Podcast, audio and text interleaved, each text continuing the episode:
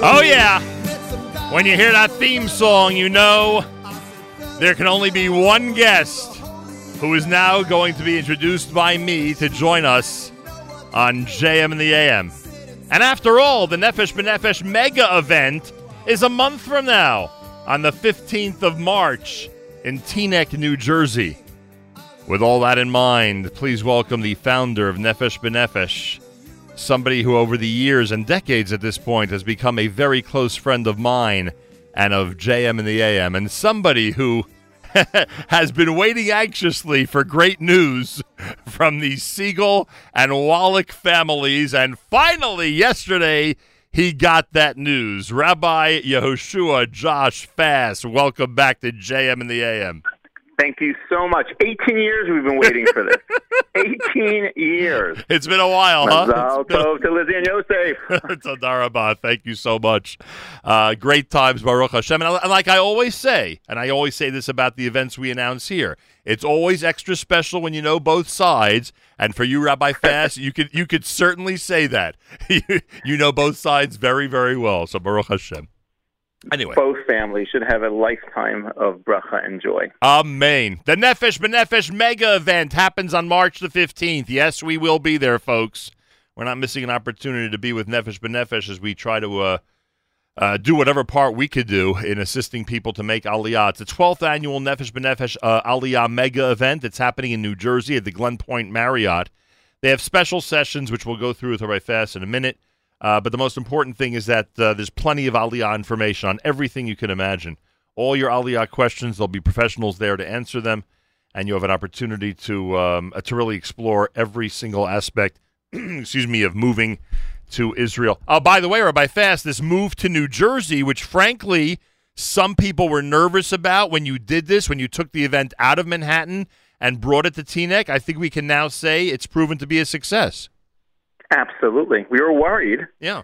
But I think it was convenient for individuals, especially for families, especially families who were worried about leaving their kids at home or babysitting. I think, and just with alleviating parking and food, it just worked out for the best. The numbers went up, and just uh, it's a great event. We're looking forward, really looking forward, especially after today's huge event, which we'll talk about in a, in a few moments. But now we're moving on onwards and upwards to our next event, the mega event. By the way, you know, one of the things, and I know there's a lot of specialty stuff that's going on during the day on March 15th and a lot of categories that people can explore. One of them, I mean, you've just exploded in terms of uh, providing uh, answers and then procedural help uh, in the medical field. And now, based on what you've written on the announcement uh, uh, for the mega, the Aliyah Medex. uh, which I assume, you know, it means medical expo simply, is going to include medical licensing, job interviews, networking, and Aliyah information. Now, I know that you've done some of this in the past, but I think this is the most comprehensive session of help you've ever offered those in the medical field. Absolutely. It is the most comprehensive. We have uh, increased the staffing from Ministry of Health and Licensing, who will be there. Um, uh, we are also uh, bringing many representatives of different hospitals and medical clinics and the national clinics to uh, New Jersey as well. I've been taking a tour to a bunch of different hospitals for the last several weeks, talking to the chairman of the hospitals, and they're flying in representatives already to interview um, prospective Olim physicians and paramedical fields, and it could be remarkable. We're anticipating, I think, over 150, 160 physicians and in the medical um, field of uh, prospective Olim coming out and it's going to be a remarkable day just for, for that piece of the bigger mega event, which we're expecting around 1,500, 1,300 to 1,500 people. Um, it's going to be an incredible day. We're also going to interject some inspiration throughout the throughout the day, and uh, make sure that everything runs smoothly, and create different tracks so that we can manage the population. It's going to be a beautiful, beautiful day. Um, uh, we should mention that if there is someone in the medical field, for instance, this might apply to some other things you're doing as well. Uh, but certainly with the medical stuff, if you go to nbn.org.il, nbn.org.il, simply get to the mega announcement, and you will see uh, the opportunity to find out more about what's happening uh, with the medical piece. And if there is something, you know, procedurally that you need to do or that you want to explore, uh, you can find out right there if it's uh, able to be taken care of that day. So take advantage of the fact that a very important piece of Israel, and, and, and I say this respectfully, respectfully, a piece of bureaucratic Israel. I'm not using bureaucracy in a bad way when I say that, but literally a, a, an important piece of what um, you know could could take a long time to take care of while you're in the Holy Land is being brought to you here in New Jersey uh, to take care of uh, on the spot. So take advantage. Again, go to nbn.org.il, nbn.org.il. I love the fact that you have special sessions for retirees and empty nesters. There are people of a certain age who ask themselves, What could I give the state of Israel? I can't go to the army. I'm not even in the workforce anymore. Some would say in my 70s and 80s, What am I doing to, you know, to bring a, uh, you know, a positive element to Israel? You would say, uh, that you would not only encourage these people, you would try to convince them that yes, their presence in Israel, just being residents there uh, for the rest of their lives, will make a remarkable difference a difference for themselves and a difference for the country and a difference for their family. Absolutely. By the way, now that I mention it, uh, anybody out there who's made Aliyah and has people who and has uh, relatives, parents, and grandparents who are still here in the U.S., this would be a good recommendation for them. Tell them there's special sessions for retirees and empty nesters happening March 15th at the Glen Point Marriott. They might want to explore this because, you know, Rabbi Fass, a lot of people like spending time with their children and grandchildren right. They do. You would and know. Hopefully, you, Mr. Shem, by you, you, you will uh, soon learn that. You would know from personal experience if I'm not yes, mistaken. I would. Yes, yes, yes. By the way, Rabbi Fass, you know, I always ask you about the Parshiot, and I'm totally putting you on the spot, but it doesn't bother me at all to do that, frankly. You know, you think there's some symbolism that the the uh, the um, uh, the Jewish nation took took a cir- I forgot the word, circuitous, whatever it is. they didn't take a straight line route to the Holy Land and instead, you know, went in a roundabout fashion. Could that be somewhat of a metaphor for even us in the year 2020 that it's not always easy and direct to make the move from diaspora to the Holy Land, but at least at least you could help people get onto their route? it's it's a multi-level metaphor. Um, we can be positive in that way. We can be negative also, looking at the circuitous route to Israel. Um, uh, but let's let's not belabor that point. Um, let's talk about Yom Sidurim oh. because I need to share with you. Just uh, if people ask me what's my most emotional day or inspirational day, people think it's the charter flight or a group flight or B'nai Zion or, or the mega event. They're wrong. Today is the once a year when we have a Yom Sidurim. For those listeners who don't know what a Yom Sidurim is, basically the army gives uh, lone soldiers um, every few weeks a day or a few hours so that they can go out and do their banking or whatever government processing, a few hours so they can manage certain uh, chores. Problem is, by the time they get off base and by the time they get and stand online for a bank or for municipality or minister of interior or uh, they, they can't, they don't have sufficient time. Right. So this is our seventh year working with the IDF, um, creating a Yom Sidurim in Tel Aviv. Today we had, we just finished, finishing up right now, 2,200 Chayalim Bodedim, lone soldiers from over 68 countries Woo. here in Agudath Le'aman Chayal in Tel Aviv. And for me, it is the most inspirational days of the year. You walk around and you see these inspired ideological, positive young adults who left their family, left their friends, coming here to serve in our beautiful army. It is the most inspirational thing, and I do this all the time. I stand in the middle of the room when there are hundreds, literally hundreds of people swarming around you, running to different um, venues or different tables or different settings, and I just listen to the languages.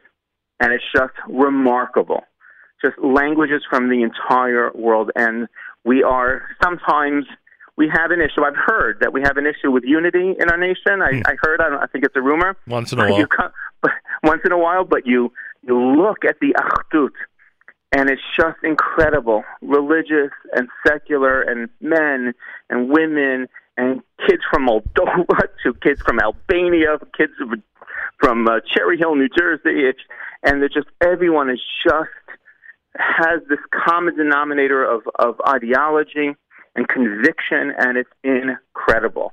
And every year I just amazed by my staff because my staff constantly thinks of creative ways of how do we do a better a better service. even down to the tiny little detail. I'll give you two things. Number one, we realized that a lot of soldiers, regular soldiers, when they come home, their parents, their mom, their sister, whatever, they they do the the tailoring for their for their pants, for their skirts, even for their badges. And poor put it in. They don't have their moms here. Wow. So we brought in a group of volunteer seamstresses. Wow. So just that little sensitive nuance. And I can't tell you when the chayalim saw that, and when even politicians who came today and saw that, it, is, it was the prat. It was that small nuance of sensitivity that just blew people away. I have this hardened Israeli politician who came today. He broke down crying when he saw a line of seamstresses doing uh, hemming and uh, and tailoring uh, uniforms. That's number one. And number two, I started the morning very early here, and we did a huddle. I had a special huddle with 30 people. Who are these 30 people? These are 30 driver testers, um, that instructors that took off their day from their work, volunteered to take four or five chayalim at a time out to test them in driving so that there will be a one-stop shop here today that a kid, a chayal boded, could come in, get an eye test, a doctor's note, get online, file, file his paperwork, go outside, take a driver's test, and get a license today. Unbelievable. Absolutely, it's still going on. It's still going. As of now, I get a count on my um, uh, on my email. They sent me to up to 459. We're going to hit to 600, 600 driving tests for lone soldiers. Unbelievable. And you sit, you talk to these 30 people, and I was talking to them. I said, "It's remarkable. Thank you so much for for dedicating a day. You're volunteering. It costs you money. You're losing money." And they're like, "This is our Zionism." This is our inspiration. This, some what we're saying, this fuels us for the rest of the year. It, it just reminds us of what's good. This is good and pure and uh, and and positive, and for them, this fuels them for the next several months. It's, so those are just two small and nikudot that are just are so beautiful about today. It's the old everybody has their role, and they feel that's their role in the whole picture, the whole puzzle of Zionism. That's their role. That's what they need to do. It's pretty amazing. How long did it take you to get a driver's license in Israel? Um, one test. Really? I hear that's the exception. No. No, a lot of people. And it's shocking. And it's shocking that it only took me one test. that's, um, uh, that's, that's, what I mean. You've been in a car with me. Um, and, and, also, and also, you, you knew I was going to ask you this. Was Albania the most obscure? If we were sitting now over coffee, and I said, Rabbi Fass, what was the most obscure country? Oh my gosh!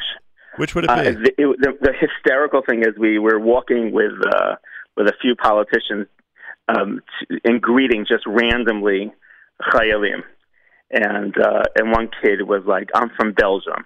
Right. Another kid was like, "I'm from Holland." Another kid was like, "I'm from New York." Another kid was like, "I'm from France." Another kid was from, "I'm from Germany." And then we hit the sixth kid. He was like, "I'm from Belgium." so we, we pulled this kid out. We went to the first kid online, and we're like, "Do you guys know each other?" They're like, "No." I said, "You guys from the same country." Then I looked up how many kids, lone soldiers from Belgium, are serving. Only four. These are two kids out of four in the entire country that are serving, and they didn't know each other. I just thought it was. I love that. But I'll give you.